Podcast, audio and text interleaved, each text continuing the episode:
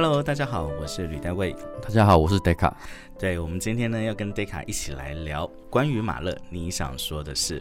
那这个节目呢其实还蛮好玩的，就是我想要跟 Deca 一起来聊聊我们对于马勒的一些看法哦。因为也许很多朋友们会知道说，诶，我在今年呢，不管是在广播节目上或者是在讲座上呢，我好像都聚焦在这个马勒的交响曲哦。那的确就是在广播节目上面呢，我会介绍一些马勒交响曲的一些聆听的一些呃内容。那当然讲座就会比较活泼生动。一点就会有很多的细节去呈现给大家，但是我会想要邀 Deca 跟我一起来聊马勒哦。主要的原因是，我觉得其实马勒在我们的音乐聆听的感受上，其实有的时候不是这么的绝对。而且说到如果说是讲到马勒到底要找谁来，或者是马勒谁能够在国内，不论是在资深乐迷，或者是在呃很技术性的分析，甚至是有专业领域知识上的这样子的一个朋友，我真的我第一个想到的就是 Deca 哦。那我真的只能说谢谢吕老师的看重。嗯，别这么说，因为 Deca，我我真的就是我从我认识你的时候，对，我就是从马勒认识你的。我记得那时候好像是十多年前啊，二零一零年那时候，你跟藤原一起去参加那个就是欧洲的那个马勒，那个大概二零二零一四，二零一四，对对，其实应该还没有到那么久，我没有到那么久。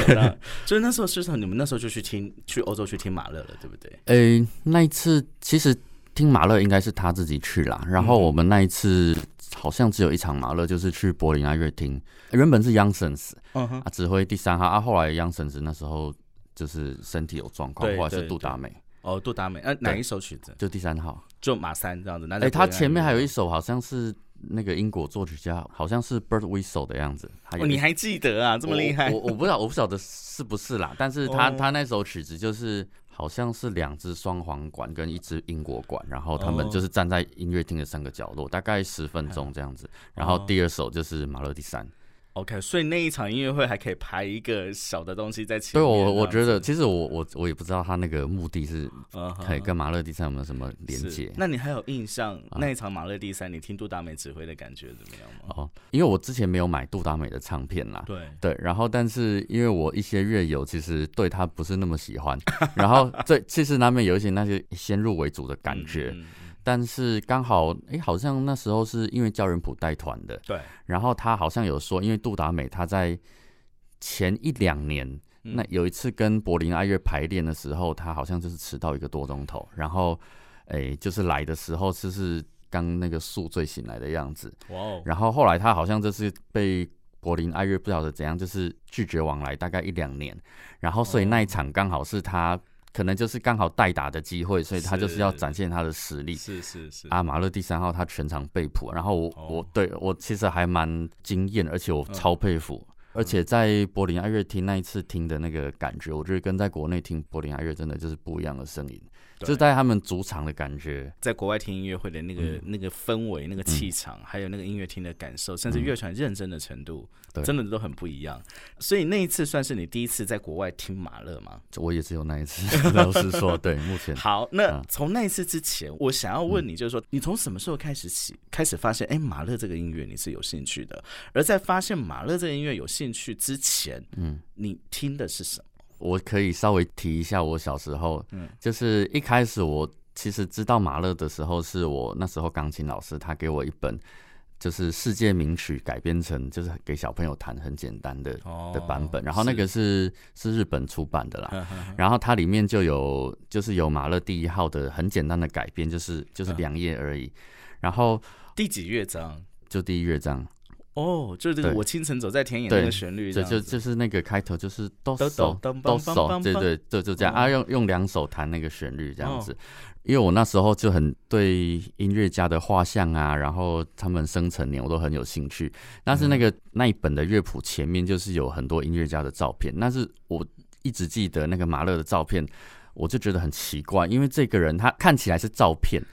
不是不是画像，对。对，而且他的眼镜跟那个舒伯特的眼镜看起来又不一样，我就觉得哎，好像现代对，很像是近代人。对，然后我就一直对他有印象这样子。但是真正开始听马勒，应该还是高中的时候。嗯，我国中的时候有一次有跟一个我国小老师的先生，他是也是资深乐迷，他有有跟他借过小体的，好像第二号吧。可能第二跟第五，但是那时候听真的就是没有感觉。你听第二号没有感觉？国中的时候呢？对，那那时候就是因为那很吵。对，而且那时候就是用小小的手提音响，哎，它也不能听得太大声。哦，对，然后高中的时候就是为赋新词强说愁的时候，觉得大家都在听，好像自己也应该听一下。对，欸其实那时候还好，我觉得那时候马勒还没那么流行。在那之前，我大概主要就是听我听音乐，大概就是从贝多芬、孟德尔颂、柴可夫斯基这样子开始轮。这样子顺序。哎、对，然后嗯国中可能就是青春期，再就是听肖邦啊、拉赫曼尼诺夫，对对对，然后布拉姆斯大概是高中开窍。然后我自己觉得啦，我可能就是那时候也是觉得这些大概都听到一个段落，我就想要嗯试一点不一样的。对，我第一套应该是英巴尔跟法兰克福广播的，但是那时候套就是一整套全对集。对，但是它嗯那个就是是重发的，所以就是一嗯整套大概大概一千五左右，嗯嗯嗯不是很贵这样子。嗯然后，但是那时候听也没有什么特别印象啊。那时候就全部听完吗？我买来的 CD 就是都会听一定完，全部听我会听完嗯，对。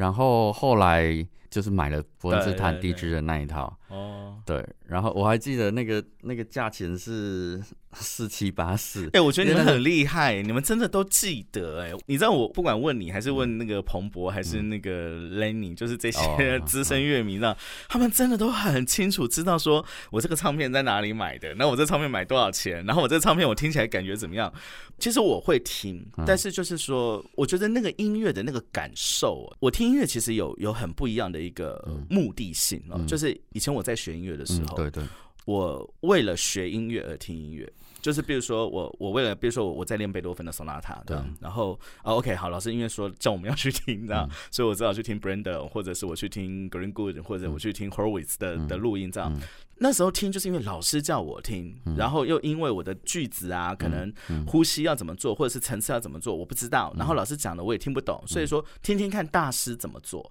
然后去听。可是，在心里面，我觉得我小的时候，在国中或高中心里面，我不会真的去区分说，哦，这个是好或者是不好，因为在我听起来，我觉得就是不一样。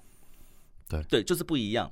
像你刚刚说，你的马勒是在高中的开始听嘛，对不对，对？我也是在高中开始听，然后我跟你的心态一模一样，哦我也是觉得说，好像这个年纪听马勒会比别人厉害一比点。比，较吵一点，对，然后好像会觉得，哎、因为我高中念的是音乐班，你知道？对，你知道音乐班这样讲哦，就是不太会听，应该不太会去听几乎音乐班没有什么机会去听到交响曲，嗯。还有歌曲。嗯。音乐班几乎不大听交响曲跟歌曲，甚至连室内乐都不听，他们只会听关于他们自己的 solo 的曲目这样。嗯所以其实那时候我会觉得说，哦，我我可以听马勒，就觉得很不错这样。那因为刚好我那时候我高中又是修作曲这样子，所以我就会很开心。嗯。那时候我听马二的时候，我的第一张马勒的录音是克伦培勒的马嗯。呃我印象很深刻，就是我被那个第五乐章吓到说不出话来，这样，而且那个吓不是说后面那八分钟的那个圣乐下来合唱团进来的时候，不是，是前面那个音乐我被吓到说不出话，就是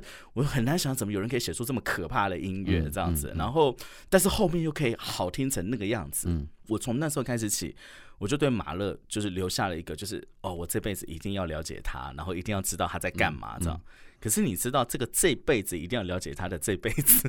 后来又隔了将近快要大概到大学毕业之后吧，哦，所以我会觉得说，马勒带给人的那个感受，真的会随着年纪不一样哦。是啊，因为其实虽然我高中开始听，但是也不是一开始就就听懂啦，真的，嗯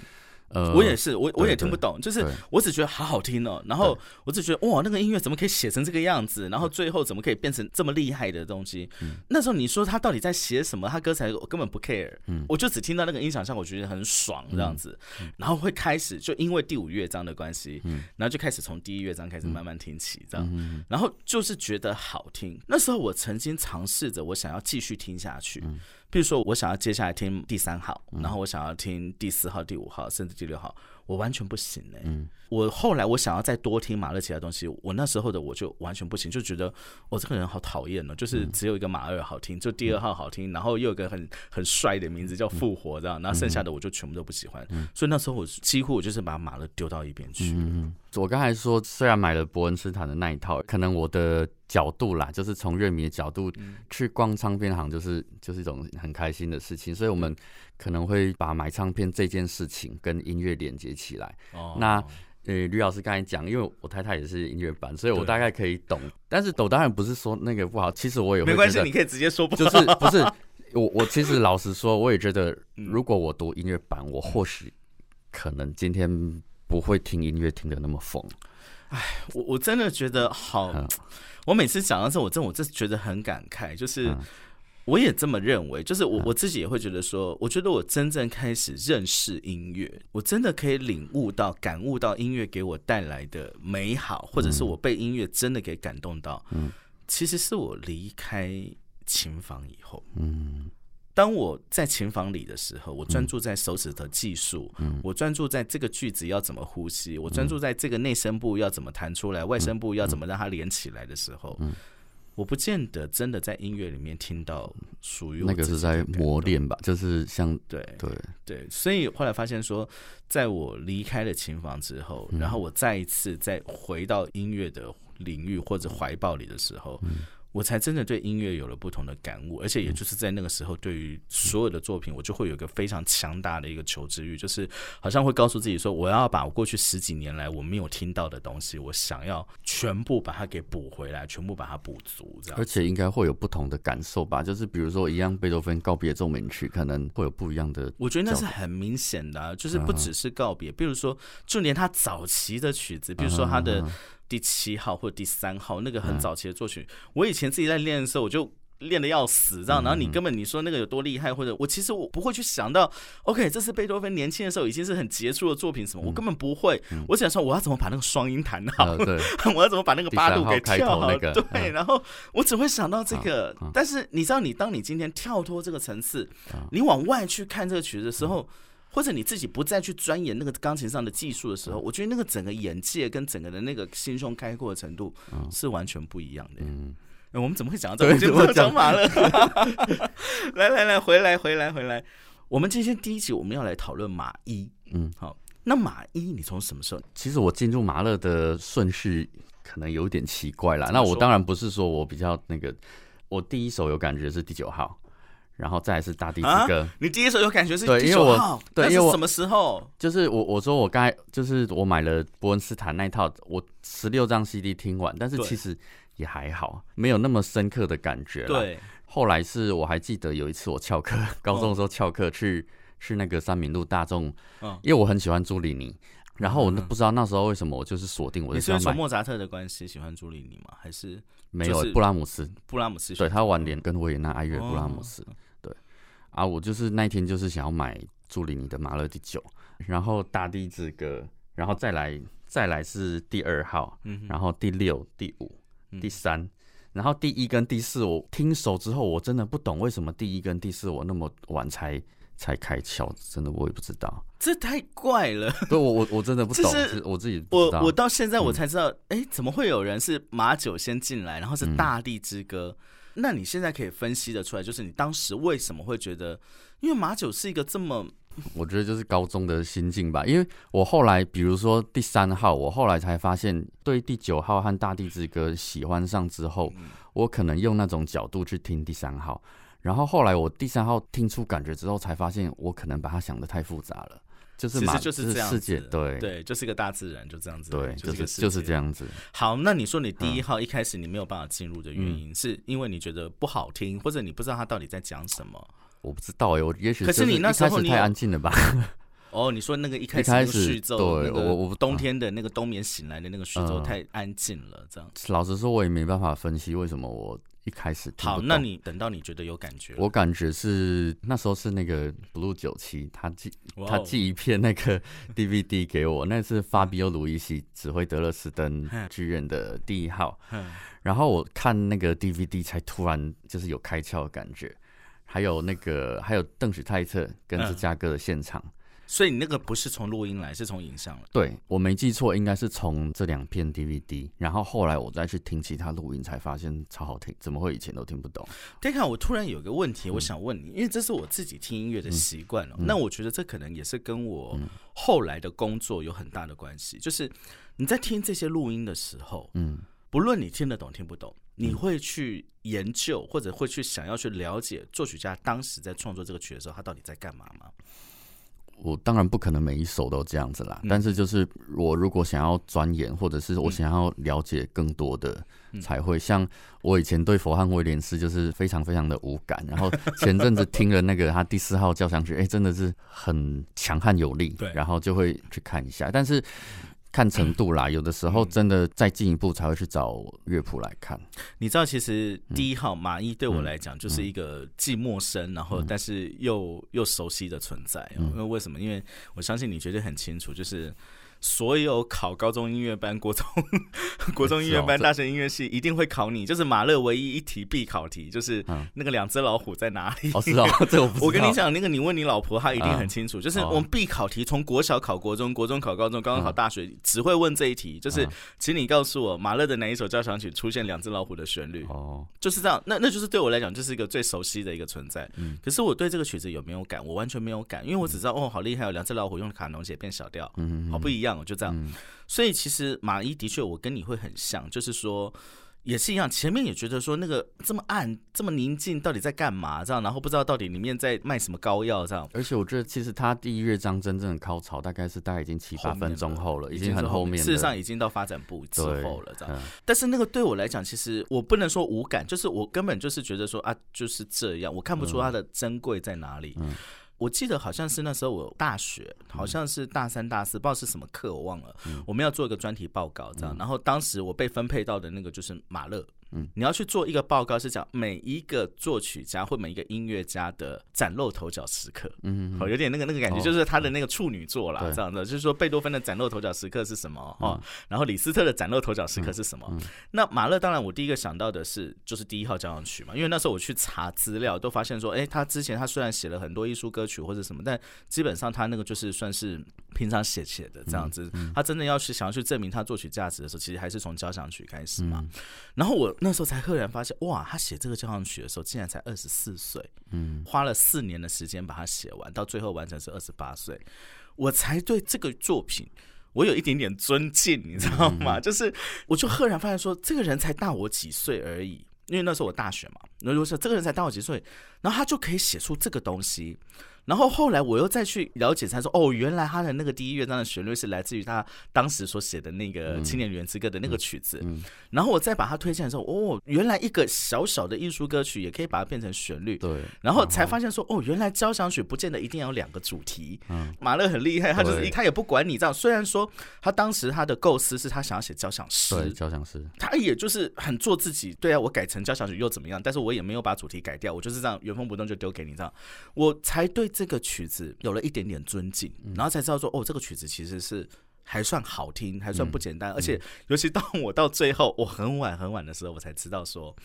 那个第一乐章一开头的那个四度下行的那个音程，嗯到第四乐章会变成规模很大的颂歌。嗯哦，那可是当我发现这个奥妙的时候，我就开始对这个曲子开始产生了一个理解，而且可以去同理他在干嘛。有时候我也觉得现在的马勒有的时候被演的有点太泛滥了，嗯不管是嗯在世界各地还是对。我们乐迷间，包括我自己前几年其实有时候也不是那么常听马勒，但是最近为了准备这个节目，我嗯。重听的时候。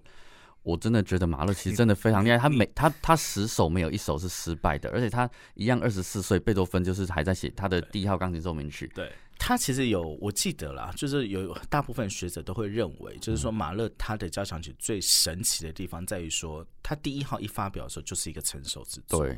然后再来就是说，他剩下几首曲子，就是他的水准就在那里。就是我们一般来讲，我们看一个音乐家，就是说他的创作脉络，你可以随着他的年纪，看到他从不成熟，从初试挺身到慢慢慢慢成熟这样子，然后到最后成一个圆融。贝多芬就是很好的例子嘛，哈、可是马勒很奇怪，他这个人好像是老来放还是怎么样？当然，你还是可以看到他年轻的那个部分。对，比如说他对于华格纳的崇拜，我就一直觉得年轻时候那个二十四岁的那个马勒。对于华格纳的崇拜，他是毫不掩饰的，就放在他的交响曲里面，而且他不怕你知道，他就让你知道说，哎，我就是喜欢华格纳怎么样，对吧？比如说像他的那个《青年旅人之歌》的那个最后那个蓝眼睛，嗯，他说路边看到一棵菩提树倒在菩提上，我们想到的不是舒伯特，对。我们想到是齐格飞，我们想到是齐格飞。当年齐格飞第二幕的时候，齐格飞就是停在树下，就是就是在那个菩提树下就是休息这样子，啊而且华格纳森就在林呢喃，对对对，我们听我们想到就是这样。就是很多在音乐走向啊，然后音响效果的调色上，你很明显的知道说，他就是完完全全向华格纳致敬，而且他真的不怕你知道，知道。可是他音乐还是杰出的，嗯，因为后来我发现第一号美妙的地方之后。加上看一些书、一些资料，嗯，我觉得马勒他虽然是交响曲，但是他好像交响曲里面有一个主人翁在那边，他的那个开头就好像有一点在呼唤什么东西的感觉。哎，对我这这个我也想问你，他叫巨人，然后他说他那个巨人是来自于那个小说，你怎么去看待这件事情？我刚好前几天有看到一下，他说。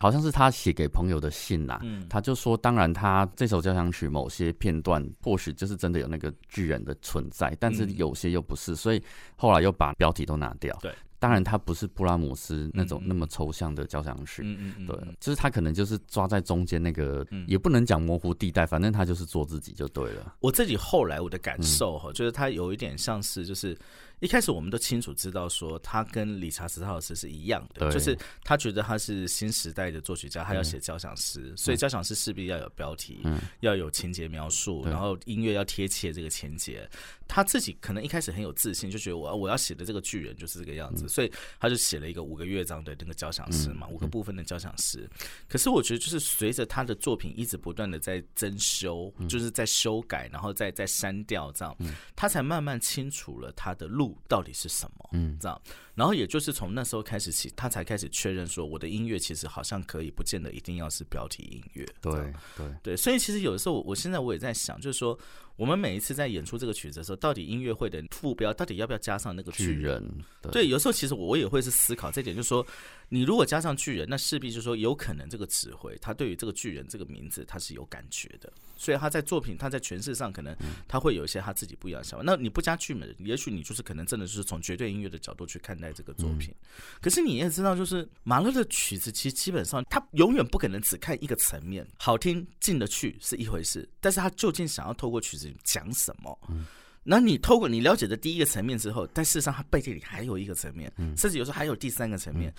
永远就是好像挖掘不完，知道？或者是说他的心思永远就是埋藏在里面，而且他的那个心思是有可能他跟他的朋友在书信往来的时候，他都没有透露。嗯嗯嗯。比如说像我们讲到那个两只老虎那个好了，嗯，你怎么去看待这个两只老虎的这个作品？我其实比较有感的是，就是那第三乐章中间有一点犹太小调那边，但是到底他怎么从那个两只老虎，然后转到蓝眼睛？对对对，就是那一段，然后再转到那个犹太小调那边。我觉得这个转化的过程，其实也是我后来发现马勒迷人的地方。因为我刚才说，就是从第九号开始，我可能就是比较一直在想说他对死亡的着迷，但是我后来才发现。马勒的音乐某些迷人的地方，就在他用那种很离俗的素材，然后把它写的，我觉得像比如说第五号的第一乐章中间那个 A 小调的那边，那个也很适合拿来把它改编成台语小调那种那种感觉，就是对。那个节奏是嚓嚓嚓嚓嚓，对，就是这样子，对对对。像这个第三乐章，我们其实，在书上读到的都是说，它就是那个版画嘛，就森林里的小动物哦，那个猎人送葬，对对。可是我长期以来，我一直觉得这件事情其实是我们看到的表象。嗯就是说，当然我们看到这个版画，我们可以理解马勒这样创作，就是根据那个版画他新生的灵感去创作它。但是其实我一直在想，是那为什么他要用两只老虎？他可以自己创一段旋律，或者是甚至拿一个其他的民谣来去做这个送葬，但是为什么要拿个童谣？我后来我忘记我在哪里读到，哦，就是我读到一个国外的一个文献，他们说其实为什么要两只老虎，是因为他其实是在为他那些夭折的弟弟妹妹们在发出控诉。对我，哎，我觉得这一点完全打到我。为什么？因为他那些弟弟妹妹们夭折了，嗯，然后被抬在小棺材里面，然后从后门送出去，但是他的爸爸在他们家的客厅是酒馆，前面是酒馆，所以。当大家在那边就是前面在欢天喜地在纸醉金迷的时候，但是他的弟弟妹妹其实被偷偷摸摸的从后门送出去，所以完全可以理解，就是他的两只老虎的这个旋律是为了他弟弟妹妹。中间那个犹太小酒馆那个音乐，就是前面的那个花天酒地。对，而且好像我记得他们小时候家里附近也是军营嘛。对对，然后你你就一定就会有这些号角声啊、信号曲啦。那中间的蓝眼睛是什么？我觉得那个蓝眼睛才是最真诚的马勒对于他弟弟妹妹的哀悼，甚至是那个他的弟弟妹妹们躺在棺材里面的心境。我觉得当这个东西一通了之后，你真的你就会觉得说马勒的音乐，你不会觉得他丑陋，你不会觉得他莫名其妙，不会觉得他标新立异，你完全就可以理解他到底他要呈现的是什么。老实说，原本我对两只老虎没有什么特别的想法，但是我一直很着迷的是，因为他那个两只老虎的旋律是用，我记得没错，话是用那个 double bass 去拉，是，但他故意用 double bass 在大概中音域的地方制造出那种很诡异的那种音色，而不是用比如说中提琴或大提琴。对他很执着于，就是他喜欢为乐器开发新的音色。对，大家僵化传统的觉得这个乐器它的音色应该音域在哪里或音色在哪里，他很喜欢就是找一些不一样的东西，对，然后就。要他拉最高或者拉最低。对对，我看好像也是他跟朋友的信中写到，他比如说他故意喜欢让长笛在低音域在那边，然后吹气。对对，你觉得他的第四乐章那个地狱的那个可怕的那个一开头，那个我比较会直接想到第二号的第五乐章，就是类类似那样子。对对，但是我另外我还觉得。就是刚才讲到理查史特老师嘛，嗯，就是也是在书上看到说，其实马格勒跟理查史特老师他们有点像是他们在同一座山一样是在挖矿，但他们在从两个不同的角度，嗯，然后他们他们其实挖的是同一座山，在挖金矿那种感觉，嗯嗯，对我就会想到说，为什么他后来那么执着于用交响曲来创作，嗯。他很喜欢童话，很喜欢传说，对，对这些素材都很着迷。虽然他所处的是十九世纪末的时代，但是他喜欢的文学作品大部分是十九世纪初，对，就是浪漫主义的时候。某种角度其实也似乎跟他当时流行的那种主流的艺术是有点不合时宜。对，还有包括他最后会选择用交响曲，对，其实也是有点算是反流行。他很清楚知道，他跟理查斯老师是不同的人。嗯，理查斯老师要透过交响诗去呈现他的音乐技术。嗯，那是一个自由，那是一个奔放的，就是你可以爱怎么写就怎么写的这样的东西，去呈现他的音乐技术。但是马勒觉得他比理查斯老师更厉害。嗯，他可以在有限的框架里面去发展他的音乐，甚至他期望他自己是可以写出比理查斯老师还要更加深刻，然后更加精神性的东西。因为理查·史特老师，他就是很清楚，他知道，他说，呃，我是一流的二等作曲家。我觉得应该就是他知道，他说真的，他没有写像布拉姆斯那种交响曲。对，不过因为交响曲毕竟就是算是一个证明自己作曲功力的一个一个形式，这样子。他也故意啦，我觉得基本上李查·老师自己他的那个个性就是这样了，他也觉得他不需要啦。对。可是我觉得在第四乐章哦，我最喜欢的那一段就是那个回顾的那一段。你记不记得，在第四乐章最后，就是当发展部走到尾巴，要进入到在线部前面，有一段把第一乐章所有的旋律跟主题，我懂，全部想过来的那个，哇，我觉得那真的是了不起耶！姑且不论说马勒为什为什么要这样设计安排，可是光从音乐的感受度来讲，你真的会有一种就是你绕了一圈，然后就如同他所说的，这个英雄在回顾他的一生的那个感觉。对，想到那个理查斯特老师英雄生涯，最后也是这样子，就前面几段的那个主题到最后，对，问题是你知道，理查斯老师写那个已经是几岁以后的事，马勒写这个才二十七八岁，对啊，你不觉得就二十七八岁他能够写出那个有意境的音乐？我觉得那真的是让人很难以想象，就是他怎么会把这个东西放进来，这样对，所以，我我觉得基本上这个人真的是从他的第一号交响曲你就可以看到，他的确他是。呈现出一个很圆熟而且很成熟的一个态度。纵使这个作品后来就是一再的在改写，就是包含他每一次只要在一个城市首演失败了，他就回来改一改、修一修。对，但是我还是认为他的初试提升是成功的。对，我就是每首交响曲有挑了五个版本，那当然这不见得是最好的版本，但是我认为都有突出的地方。太棒！第一个是呃，Manfred Honeck。他哎，对对对，他指挥匹兹堡交响乐团的录音，他哥哥就是维纳乐的。我知道，就来过台湾。对，那这个这个版本，我觉得最大的特色，应该是他那一系列的马勒录音都有很有特色的弹性速度，其实有一点点夸张的表情，但是我觉得都还是来自他很精细的读谱，完全读到的读谱。它里面有粗犷，然后也有甚至有一些性感的声音。哦，那。听了真的会耳朵为之一亮的诠释。这是他的第一号，您推荐的。对，我觉得他呈现这首交响曲的方式跟那个 Bruno v a r t e r 的比起来，我觉得有一点像是同样一个主题的电影，那那是老电影跟现代电影不同的运镜的方式，不一样的画面，但是他们在说一样的故事，这种感觉。然后匹兹堡的战力超强，我每次听都觉得真船坚炮利啊，就是非常非常的大管这样。对对对。然后另外一个是 Hans Rosbaum，他是一八九五年出生的指挥。那我要推荐是他指挥西南的广播交响乐团的录音，这算老录音吗？对，一九六一年录音。那个 Rosbaum 他是大家讲到马勒都会讲到伯恩斯坦嘛，但其实他比伯恩斯坦更早一点就开始在推广马勒。西南的广播交响乐团他们自己发的，对我记得好像博客来就可以就买得到。是是，他不是最。漂亮的演奏，嗯，其实是单声道的录音，广播录音，但是收音收的很清楚，但是可以听到很多平常听不太到的细节，然后他也没有太激烈渲染的情绪，但是一切都很到位，速度很稳，不会说很呆板。最主要是他让那个音乐的 texture 就是都都很鲜明，这样子。第三个是就 Bruno v a l t e r 的，好了，这是他过世前一年的录音了，我。以前印象中以为这个录音比较偏快啦，但是我这次重听发现，其实它还蛮多段落都放慢，嗯，总长大概五十二分钟，就是它的这个速度选择的幅度张力比较大。对对，已经是八十几岁的老人，但是其实他还是可以让乐团很悠游、很从容的歌唱。有些像第三、第四乐章，有些段落其实都还蛮热情的，嗯，这样子。那整体来说是一个很抒情、没有太多杂念的版本。嗯，像你刚刚提到那个知度哦，嗯，你怎么区辨说这一个乐团它的只是指说它在声部层次上面的处理比较清晰，还是说它让你听到很多内声部你可能在其他的录音上你听不到的东西？嗯，我觉得主要是清晰，还有因为马勒他其实就是很多对位嘛，对，主要是对位可以听得到，而且不是含混过去的那种感觉。嗯嗯，那还有其他？还有一个是哦，孔德拉辛哦，孔德拉辛他对他。过世前一天的那个那个录音，因为他是临危